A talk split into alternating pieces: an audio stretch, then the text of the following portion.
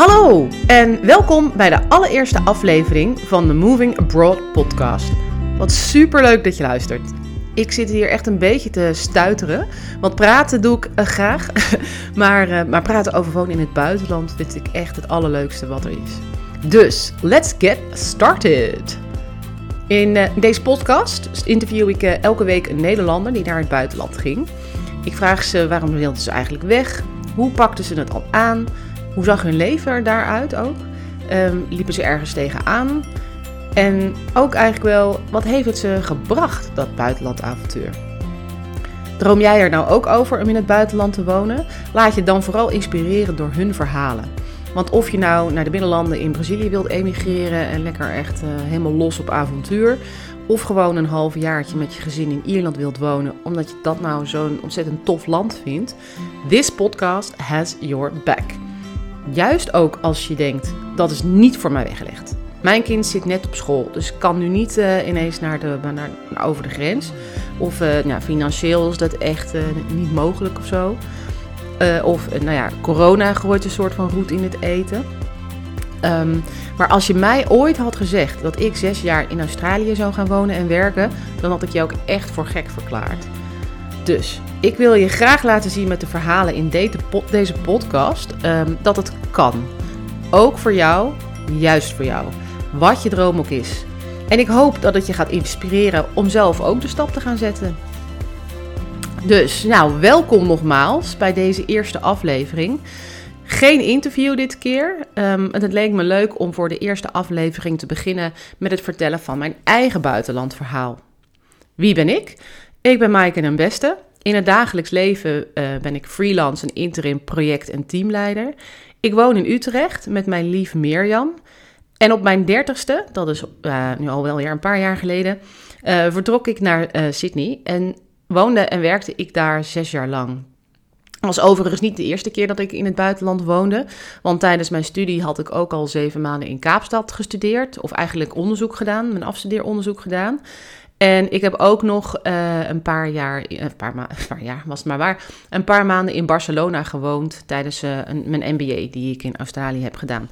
Barcelona ook echt een hele leuke stad om een tijd in te wonen overigens. Um, dus ik had al wel wat eerdere, eerdere buitenlandervaring. En eigenlijk zit het buitenland ook heel erg in mijn familie, want mijn oma die was Zuid-Afrikaans. En uh, die was mijn Nederlandse opa tegengekomen tijdens de Tweede Wereldoorlog. Zij zaten toen allebei in het leger. Mijn oma zat in het Zuid-Afrikaanse leger en mijn opa in het Nederlandse marine. En zij ontmoetten elkaar uh, toen zij allebei gestationeerd waren in Durban, Zuid-Afrika. En daar bloeide een mooie liefde op. En uiteindelijk zijn ze samen in, uh, in Perth, Australië, terechtgekomen uh, aan het einde van de oorlog. Daar was mijn opa gestationeerd toen op een uh, geallieerde legerbasis, of marinebasis eigenlijk. En daar zijn ze getrouwd en mijn moeder is ook daar geboren in Australië. Dus wij hadden in mijn gezin altijd, uh, nou mijn oma die altijd een beetje anders was en in haar huis altijd de verwarming op 25 had en in zomerjurken rondliep, ook als het buiten min 10 was en er sneeuw lag.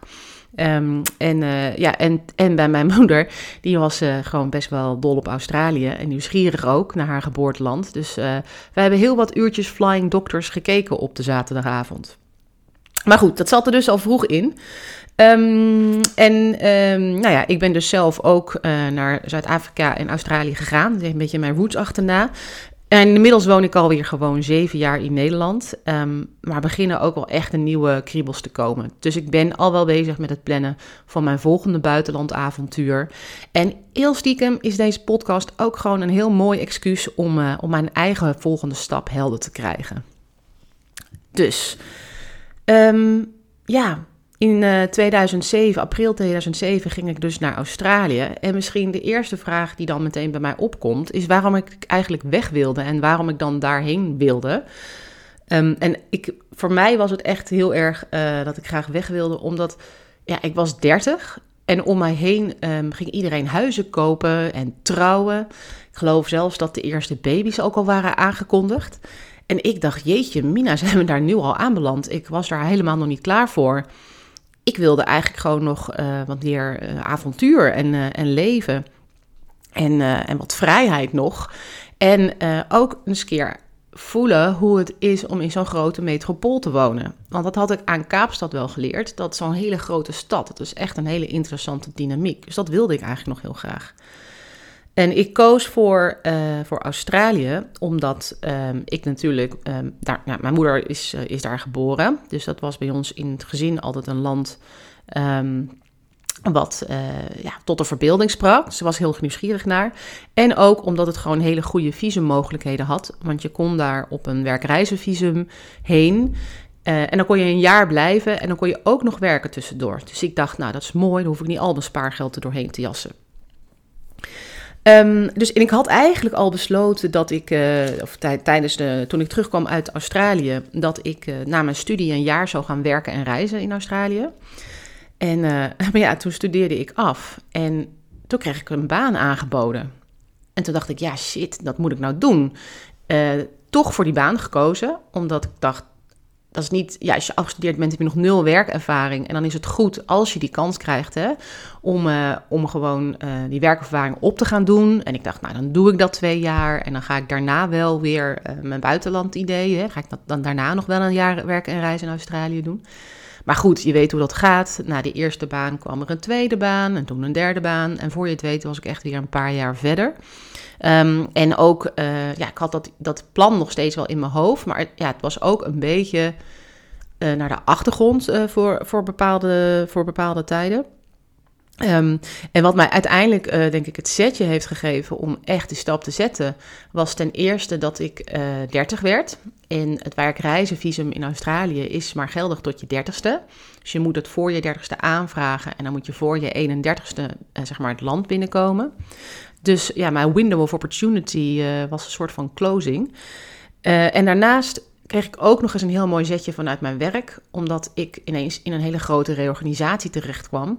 Uh, en die was zo dramatisch dat echt nou, een heel groot gedeelte van de organisatie weg moest en er grote paniek en wanorde heerste. En hoewel gek genoeg mijn baan niet eens op de tocht stond, ja, was die sfeer gewoon echt niet prettig. Dus um, toen dacht ik, ja, ik heb ik, mijn window of opportunity sluit.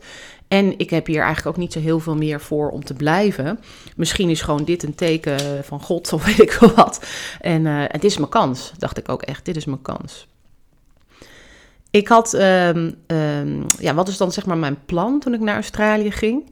Ik wist wel dat ik inmiddels, hè, was ik, wilde natuurlijk na mijn studie een jaar een soort van werken en reizen daar. Um, maar inmiddels had ik ook mijn eigen huis al en wilde ik ook niet meer een heel jaar backpacken. Daar was ik een beetje te oud voor geworden. Of nou, dat sprak me niet meer zoveel aan. Uh, dus ik wilde wel heel graag langere tijd op één plek wonen en ervaren hoe het is om daar te wonen. Um, want dat was ook een van de dingen die mij zo intrigeerde aan het verhaal van mijn Zuid-Afrikaanse oma's. Hoe is het nou als je vanuit je eigen cultuur echt helemaal uh, verhuist naar een andere cultuur en je daar moet aanpassen en je daar weer opnieuw jezelf moet ja, moet uitvinden of zo, of je leven opnieuw moet uitvinden. Dat, dat, dat principe heeft mij altijd matig geïnteresseerd in mijn leven. En dat is een van mijn grote nieuwsgierigheden in, de, in het leven, zeg maar. Dus ik wilde dat in Australië ook. Ik wilde op één plek, en ik wilde ook best wel wat reizen en dingen zien. Maar ik wilde ook gewoon één basisplek waar ik dan naar terug zou komen en waar ik ook wat maanden zou kunnen verblijven en, en, en werk zou kunnen doen en een beetje meedraaien in de dagelijkse ma ja, maatschappij, zeg maar. Um, en ik zou in eerste instantie vijf maanden gaan. En dan verkocht mezelf dat ik op een soort van sabbatical ging. Ik was ook een beetje aan het twijfelen over mijn carrière. Ik werkte in de ontwikkelingssamenwerking, omdat ik heel graag internationaal uh, ook in mijn werk dat wilde. Maar eigenlijk ja, vond ik die sector helemaal niet zo leuk. Dus ik wilde iets anders. Dus ik dacht, nou, ik ga dan die vijf maanden verkocht ik aan mezelf ook als sabbatical. En ik durfde niet zo heel goed langer, want ik dacht, dat is dan eigenlijk zo'n enorm gat op mijn cv. Dat staat natuurlijk niet goed. Um, dus ik zou voor vijf maanden uh, langere tijd op één plek. Ik had Sydney uitgekozen. Daar was ik al een keer een dag op doorreis geweest. Ik had uh, ooit, eh, een paar jaar eerder was ik op vakantie naar Nieuw-Zeeland geweest. Dus dan had ik Sydney al een beetje gezien. Um, ik wilde, um, en het was ook een goede stad voor mensen zoals ik, die korte tijd even wilden wonen en werken. En um, ja, ik ging een beetje reizen, denk ik ook, had ik bedacht. Um, en ja, ik zei dus al, ik ging in principe voor vijf maanden. maar in mijn achterhoofd zat wel de stiekeme gedachte van... Goh, misschien is het wel langer. Misschien wil ik wel veel langer wegblijven. En wil ik helemaal niet maar vijf jaar een kort avontuur. Maar ik wist ook dat um, het was voor mij ook te groot en te eng... om dat, dat plan al helemaal vorm te geven. Dus ik dacht, oké, om, om mijzelf de eerste stap te laten zetten... maak ik nu het plan van vijf maanden sabbatical... En, en drie maanden op één plek wonen of drieënhalve maand op één plek wonen en de rest een beetje rondreizen. En dan zie ik wel als ik daar ben hoe het bevalt. En als het niets is, kom ik na vijf maanden weer terug. En als het wel iets is, dan maak ik een nieuw plan. Um, en ja, dat is denk ik wel ook een hele goede tip als je zelf een idee hebt uh, of een droom hebt, misschien ook om naar het buitenland te gaan, om het idee vooral niet te groot te maken. En je hoeft niet, als ik van tevoren een plan had moeten maken voor zes jaar Australië, dan was ik waarschijnlijk nooit op het vliegtuig gestapt. Dus uh, ja, het heeft mij heel erg geholpen om dat, die eerste stap niet te groot te maken. Hoe pakte ik het verder aan? Um, nou ja, je hebt natuurlijk gewoon een aantal logistieke dingen die je moet regelen, of praktische dingen. Dus ik moest uitzoeken wat voor visum ik uh, nodig had of hoe ik dat moest aanvragen. Um, ik wilde ook natuurlijk echt een visum waar, waarop ik kon werken. Dus dat was ook een van de redenen waarom ik voor Australië had gekozen. Um, en ik maakte een, een, uh, een soort van globale planning. Wat ging ik daar dan precies doen? Zodat ik in ieder geval de eerste twee maanden een beetje een plan had gemaakt. Dat ik, ik zou eerst twee of drie weken gaan reizen, geloof ik. En daarna wilde ik dan echt een, een tijd in, in, in Ka uh, Kaapstad, in, uh, in Sydney blijven wonen en werken. en ik had ook even een soort van overzicht gemaakt van mijn financiën zodat ik wist, uh, ik had opgezocht hoeveel kost een, uh, een, een, een, woning of een, huur, een, een, kamer te huren. Hoeveel kost dat ongeveer? Wat is ongeveer wat je nodig hebt om van te leven? En ik geloof dat ik daarvoor ook een beetje de Lonely Planet heb gebruikt of zoiets dergelijks. Zodat ik een beetje een begroting kon maken, ook als ik wat reisjes wilde maken. Hoeveel zou ik daarvoor nodig hebben? En toen kwam ik erachter dat ik in principe genoeg geld had voor vijf maanden. Uh, maar dat het werken, dat ik heel graag daar wilde werken, zodat ik nog een beetje een buffer kon houden. Dus dat was voor mij wel een fijn uitgangspunt. Nou ja, en toen moest ik natuurlijk ook gewoon een ticket boeken en mijn koffer inpakken. En uh, ik geloof op 4 april 2007 uh, eh, landde ik in, in Sydney op een, een prachtige nazomerdag eigenlijk. En, en toen was ik daar. En ehm, ja, dat was wel een beetje, een beetje onwerkelijk. Uh, dat je ook voor het eerst weer, uh, dan kom je uit de Nederlandse winter en dan moet je voor het eerst weer een zomerjurk aan. Voel je ineens heel naakt met die witte benen.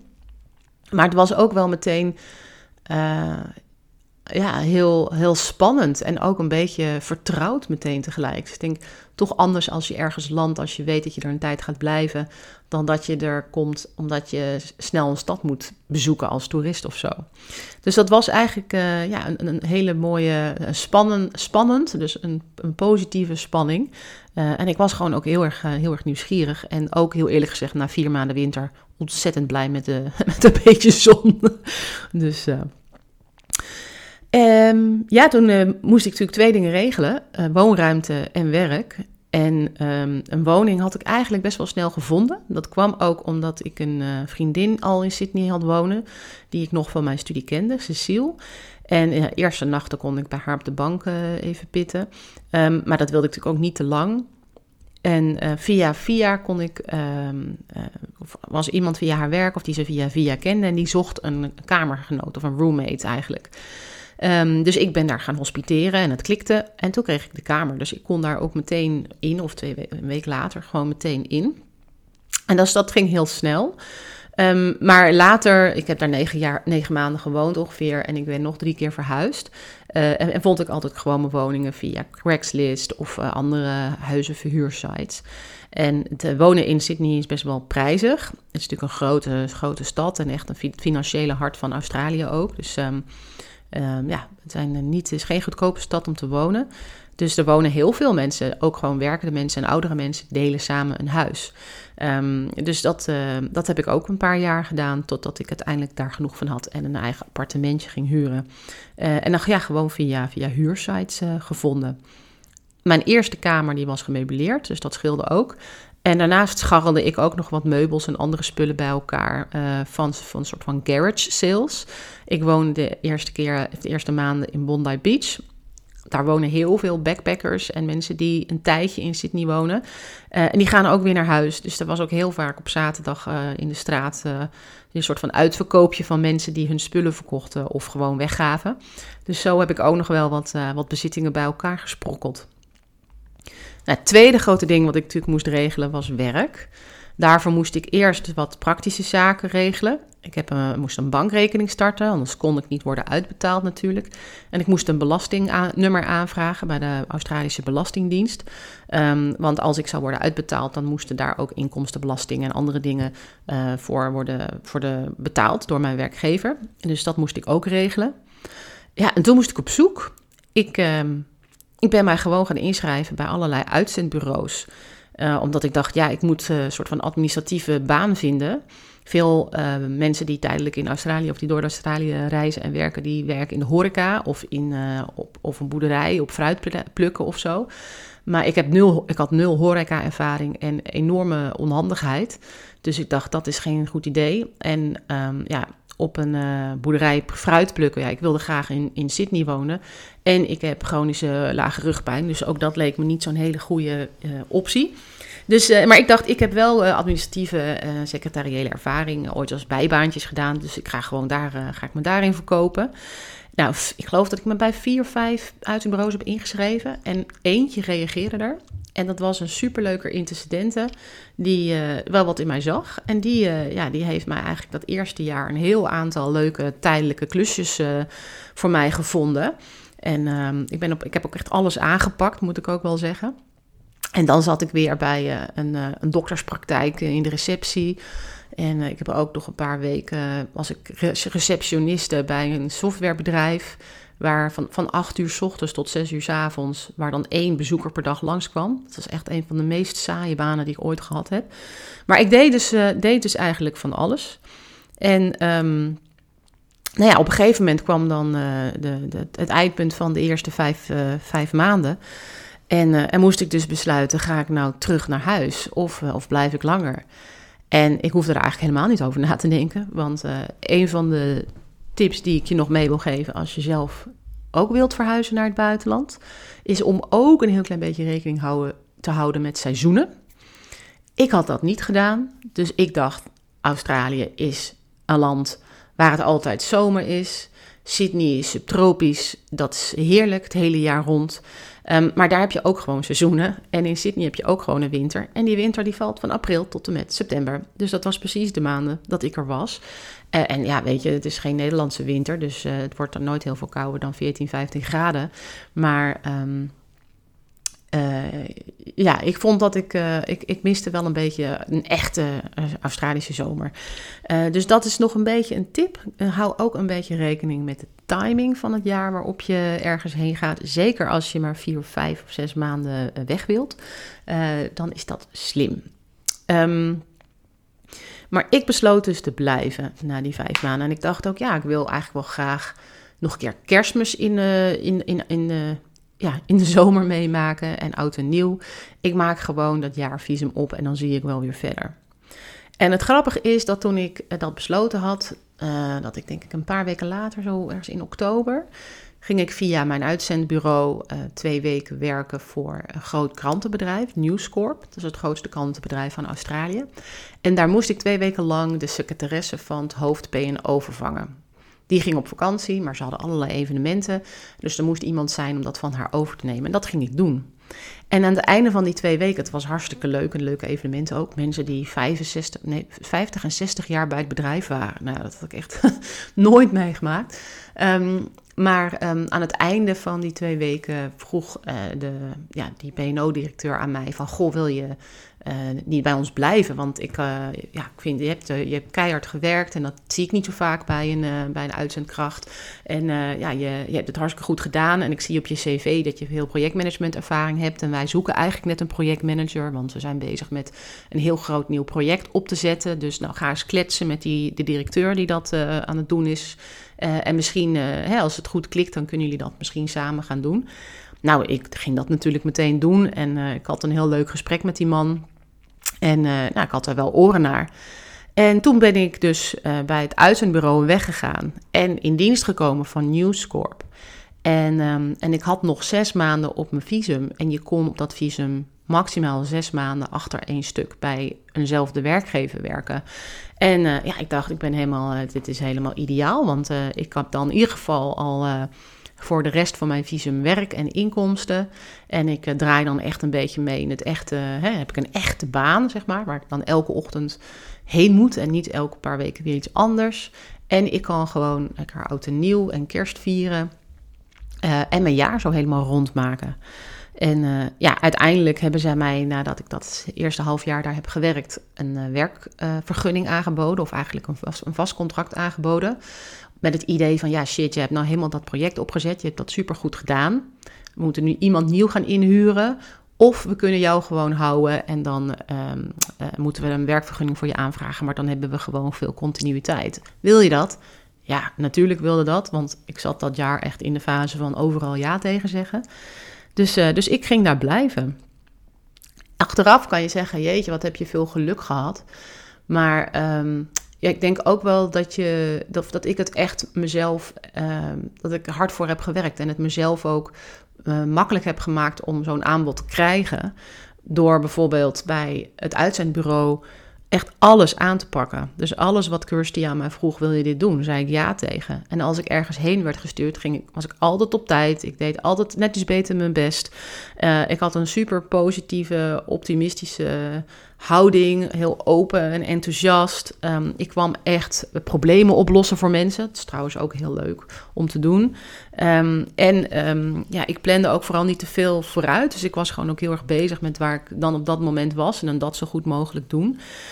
En ja, was dus ook altijd dat ik mensen heel blij maakte uh, in, die, in die baantjes die ik deed. En dat kwam natuurlijk ook terug bij dat uitzendbureau, die vervolgens mij weer heel graag ergens anders wilde inzetten. Want ja, als zij iemand sturen voor een klus en die persoon maakt een supergoeie indruk, dan staat zo'n uitzendbureau er ook echt gewoon heel erg goed op.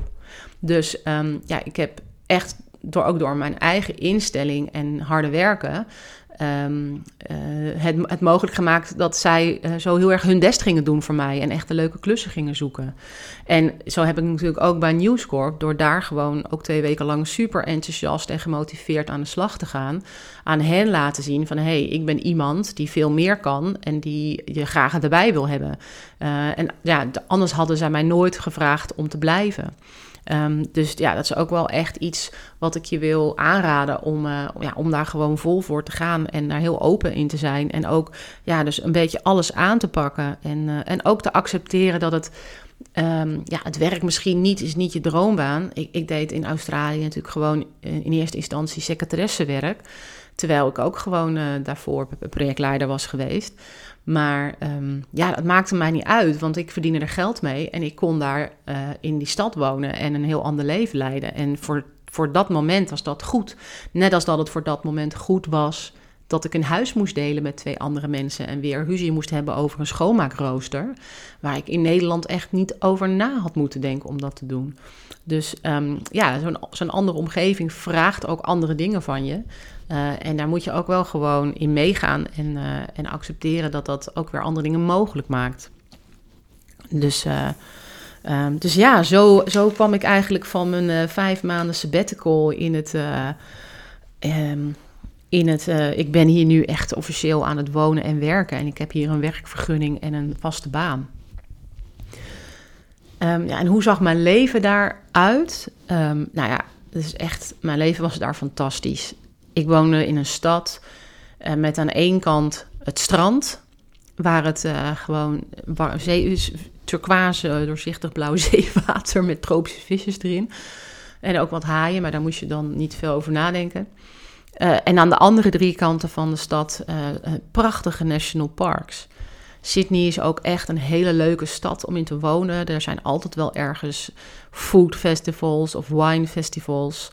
Um, de omgeving van Sydney is prachtig. Dus je kunt zo uh, voor een weekendje de stad uit. En dan heb je een wijngebied of een, uh, de Blue Mountains. Daar kun je prachtig wandelen. Dus er is echt van alles en nog wat, wat te doen. Um, in de stad uh, zitten heel veel mensen die ja, die aangespoeld zijn van over de hele wereld, die een beetje zijn of waren zoals ik. Ook op zoek naar wat avontuur of een ander leven. Dus je hebt ook makkelijk mensen die in hetzelfde schuitje zitten als jij en die ook op zoek zijn naar uh, ja, leuke mensen om dingen mee te doen. Dus zeker als je als single uh, naar het einde van de wereld, einde van de wereld, naar de andere kant van de wereld, of waar dan ook maar heen gaat, zoals ik, dan is het heel leuk of nou, wel goed om even te kijken wat, wat voor soort mensen um, of hoe, wat voor soort um, aantrekkingskracht heeft zo'n gebied. En een stad als Sydney is echt heel erg geschikt voor als je in je eentje weggaat. Um, het leven in, uh, in Sydney, uh, wat ik had, dat, draaide heel erg veel over uh, veel buiten zijn, een heel actief leven. Um, ik, ik, werkte wel van maandag tot en met vrijdag, gewoon hè, van 8 tot 6 of van half 9 tot 5, nou, wat dan ook. Maar daarnaast had ik heel veel ruimte voor mijn eigen, voor mijn eigen leven ik had natuurlijk helemaal geen um, vrienden daar, of althans in het begin niet vriendschappen van jaren terug. Um, dus, uh, en geen familie. Dus ik hoefde niet uh, elke ander weekend naar de verjaardag van tante Beb. Of had ik weer met vrienden afgesproken of weet ik veel wat. Dus eigenlijk mijn vrije tijd was helemaal, mijn agenda was helemaal leeg. En dat was um, best wel een beetje een bevrijding voor me eigenlijk. En het klinkt heel raar, want ik had ik, nou nog steeds hele leuke vrienden in Nederland en ik ben echt dol op mijn familie. Dus het is niet zo dat ik daarvoor wegvlucht of zo, maar het is ook wel heel druk. En dat merk ik ook nu ik weer terug ben gekomen. Het is gewoon heel, heel druk als je Um, ja, weet je, zo rond de 30 bent en je hebt, nou, je hebt je familie, dan heb je vrienden van de middelbare school, dan ben je een studie gaan doen, daar heb je vriendengroep aan overgehouden. Je gaat werken waar je met nieuwe leuke mensen aan overhoudt. Je doet misschien een sport of iets van een hobby, een club, weet ik veel. Um, je, je komt zo, je verzamelt zo een hele troep leuke mensen om je heen. Uh, maar die mensen vragen ook allemaal een beetje aandacht en een weekend weg of een verjaardag of afspreken en...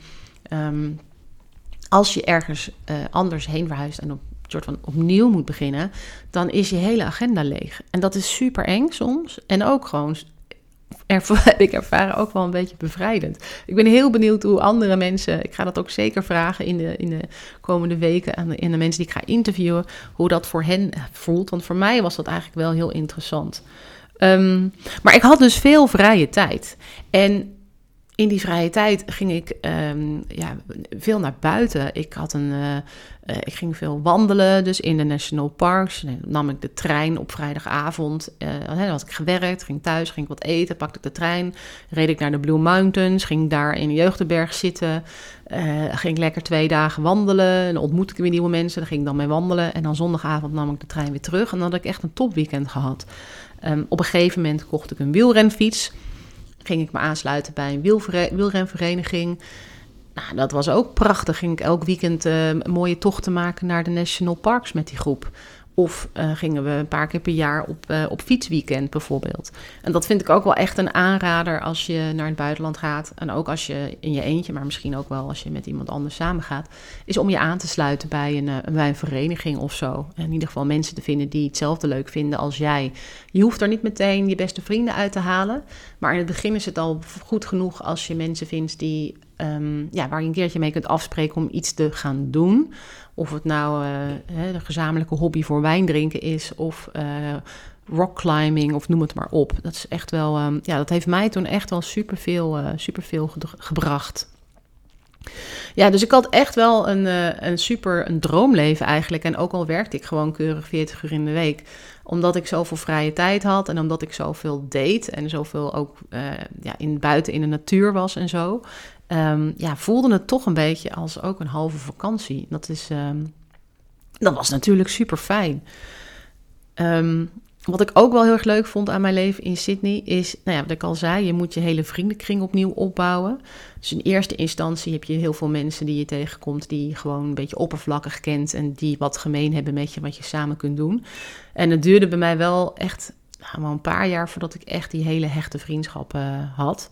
Um, en dat heeft, vond ik best wel moeilijk. Ik miste zeker het, in het tweede jaar, het begin van het tweede jaar, dat ik echt best wel heimwee. En miste ik gewoon iemand, zoals mijn allerbeste vriendinnen, die ik gewoon op kon bellen en dat ik niets hoefde uit te leggen. En dat we gewoon weer, weet je, overnieuw konden beginnen. Um, Australië is uh, uh, ja, soms acht uur en soms tien uur vooruit, geloof ik. Ehm, dus dat is qua timing ook niet altijd even makkelijk om iemand dan te bellen of te pakken te krijgen. Ehm, dus ja, dat, dat duurde wel eventjes uh, voordat, voordat ik uh, ja, echt weer goede vrienden had gevonden daar. Um, en Sydney is ook wel, wat interessant is, uh, is een beetje anglo-saxisch. Dus je, je hebt heel snel heel veel vrienden. Ook als je naar de kroeg gaat of zo. Wat, het is heel gebruikelijk om in Australië, of in ieder geval in Sydney was dat gebruikelijk, dat je op vrijdagavond na je werk nog even met je collega's een biertje gaat doen. Uh, en in de kroeg lult iedereen met elkaar. Je hebt zo een heleboel mensen, je, maakt, je vermaakt je zo de hele avond. Maar echte vriendschap, um, dat is dus heel veel moeilijker. Dat duurt echt heel lang. En mensen zijn veel gereserveerder daarin. En ik vind het grappig, want nu in Nederland vind ik het weer zo irritant. Dat je niet gewoon heel makkelijk ergens uh, in gesprek raakt met iemand. Of een, als je de kroeg in gaat. Um, ja, zijn mensen toch wat meer, veel meer gereserveerder in dat initiële contact. Maar als je mensen eenmaal kent, dan ga je, gaat een vriendschap veel sneller de diepte in. En het grappige is dat ik in Australië miste ik dat dus heel erg, dat je niet zo snel de diepte in ging. Maar nu hier terug mis ik het juist weer dat je zoveel leuk oppervlakkig contact hebben met heel veel mensen. Dus uiteindelijk is het gras altijd groener, denk ik dan. Um, ja, dus ik had daar eigenlijk uh, ja, een ontzettend, uh, ontzettend fijn, uh, mooi leven. Er waren ook wel wat dingen echt anders dan verwacht. Um, ik had me wel een beetje vergist in hoeveel culturele verschillen er nog bestaan tussen Australië en Nederland. En um, ik, heb, ik heb ook nog later uh, een jaar voor de Australische ambassade in Den Haag gewerkt. Uh, dus heb ik het ook nog weer zeg maar, vanuit Nederlands perspectief gezien. Maar um, wat mij echt. Um, en eigenlijk is het ook. Weet je, op het oppervlak zijn Australiërs en Nederlanders best wel gelijk. We zijn allebei uh, best wel uh, relaxed en um, houden van een geintje en van een biertje en van een feestje. Dus ja, dat op zich, op het oppervlak klinkt het super goed, maar er zitten wat, echt wat dieper in de, in de cultuur, zitten toch echt wel grote verschillen. En de twee dingen waar ik het meest tegenaan liep was eigenlijk um, zeg maar, dat het een hele hiërarchische samenleving is. Althans, dat was heel erg op mijn werk. In Nederland heb je, zijn wij veel meer gelijk, um, gelijkvloers, of hoe noem je dat? Hè, als jij in een vergadering zit en, uh, maakt het, en er komt een goed idee, dan maakt het niet uit of dat idee komt van de directeur of van de loopjongen. Al goed idee is een goed idee en dat gaan we dan doen. En er is veel minder hiërarchie. Uh, politie is ook gewoon maar je beste vriend, weet je wel. Um, in Australië is er echt heel veel meer hiërarchie. Dus ook in mijn werk moest ik altijd moest je eerst weer een paar stappen omhoog escaleren. En dan kwam vervolgens de oplossing weer een paar stappen naar beneden.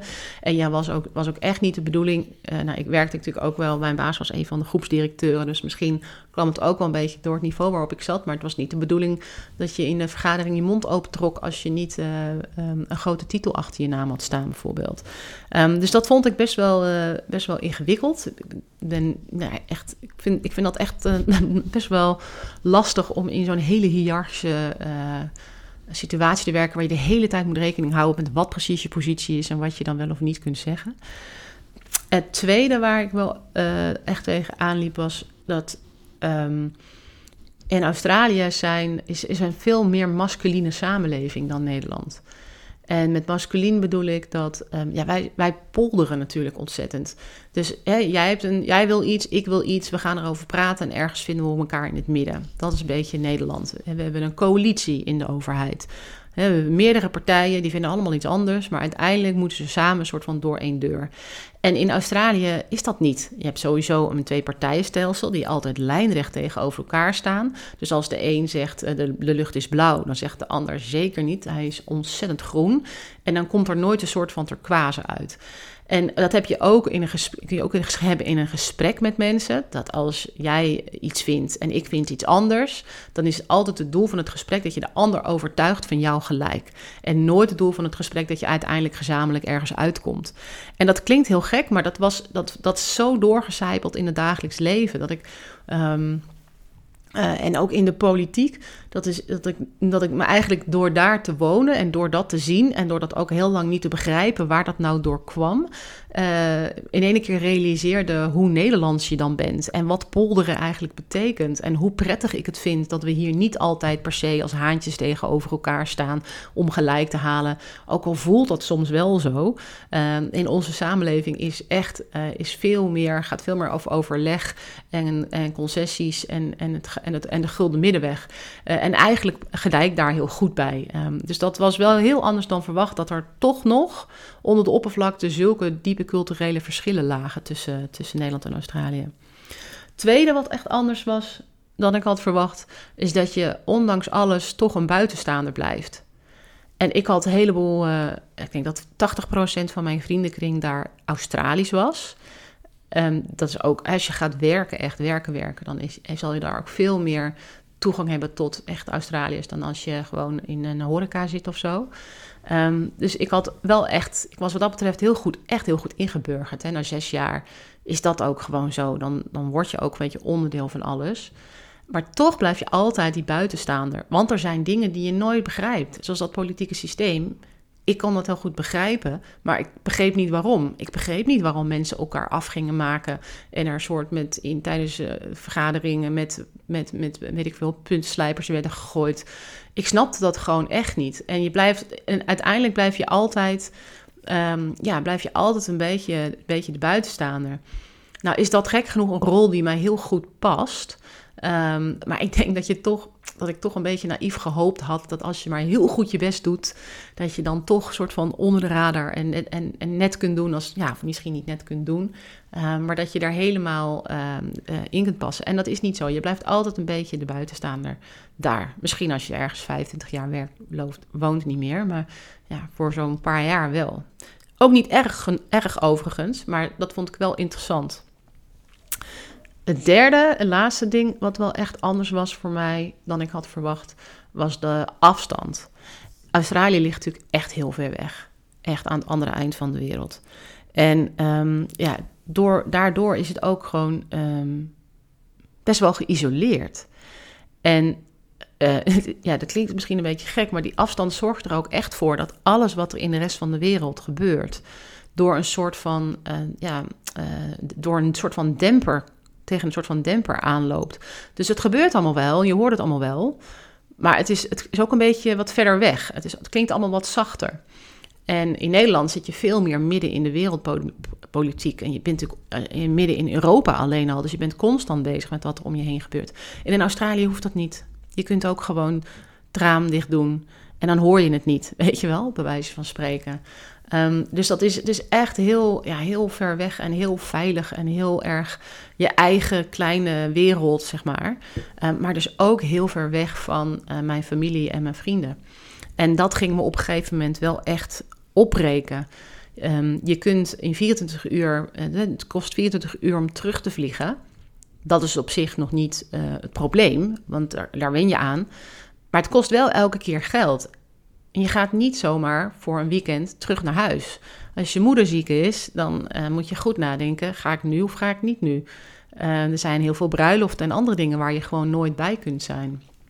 Of waarvoor je echt moet kiezen: nou, dit jaar kan ik het betalen om dit jaar twee keer terug te gaan? Of wil ik dat überhaupt? Of heb ik nog genoeg vrije dagen? Of ja, hoe ga ik dat dan regelen?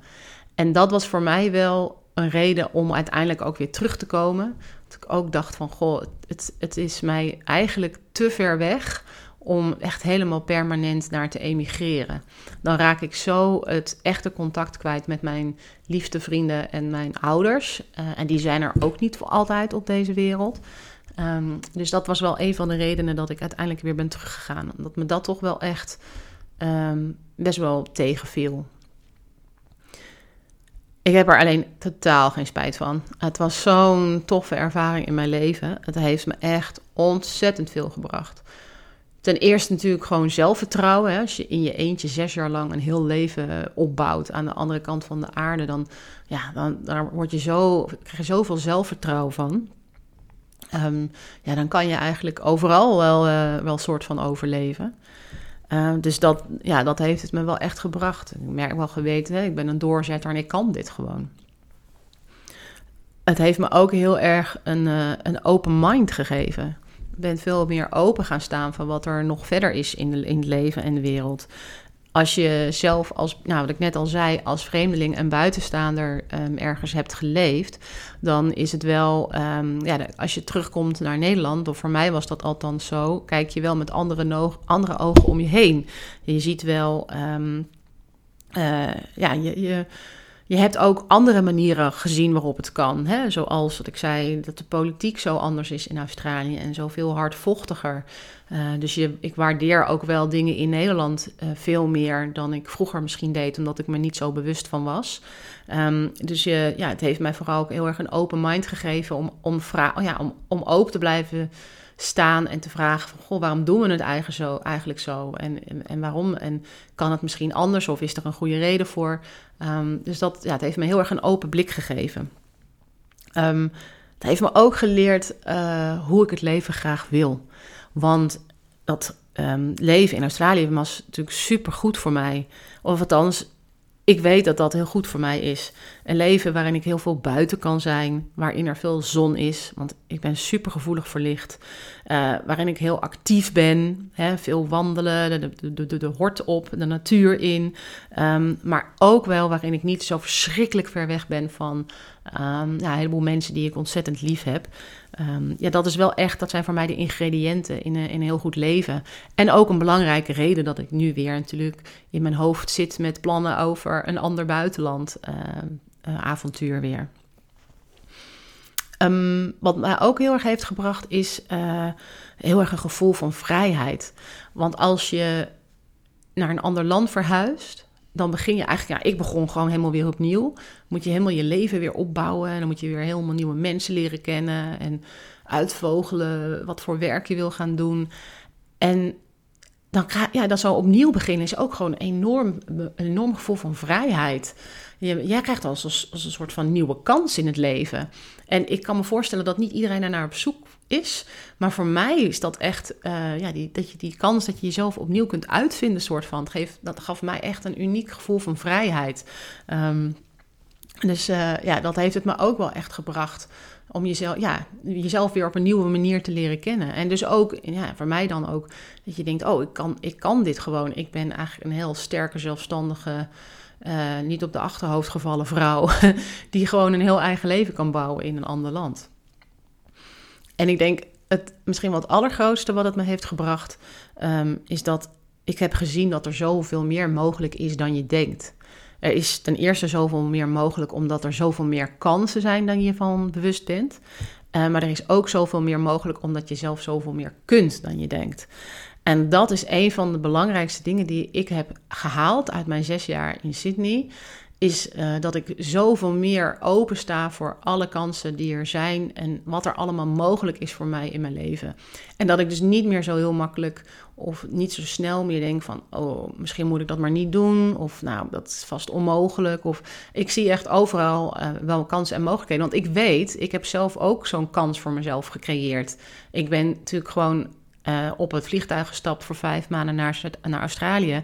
En ik heb daar gewoon een heel leven kunnen opbouwen. Ik heb daar een baan voor mezelf geregeld. Ik heb daar een huis voor mezelf geregeld. Ik heb daar een vriendenkring voor mezelf geregeld.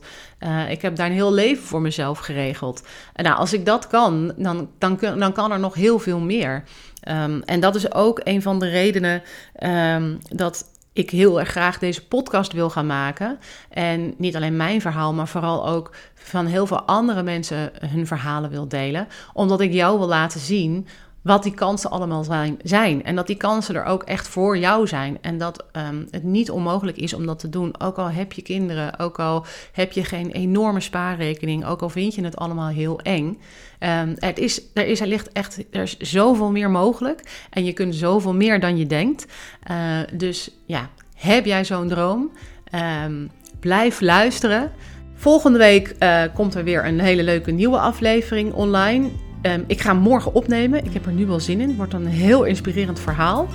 Dus um, wil je hem uh, luisteren?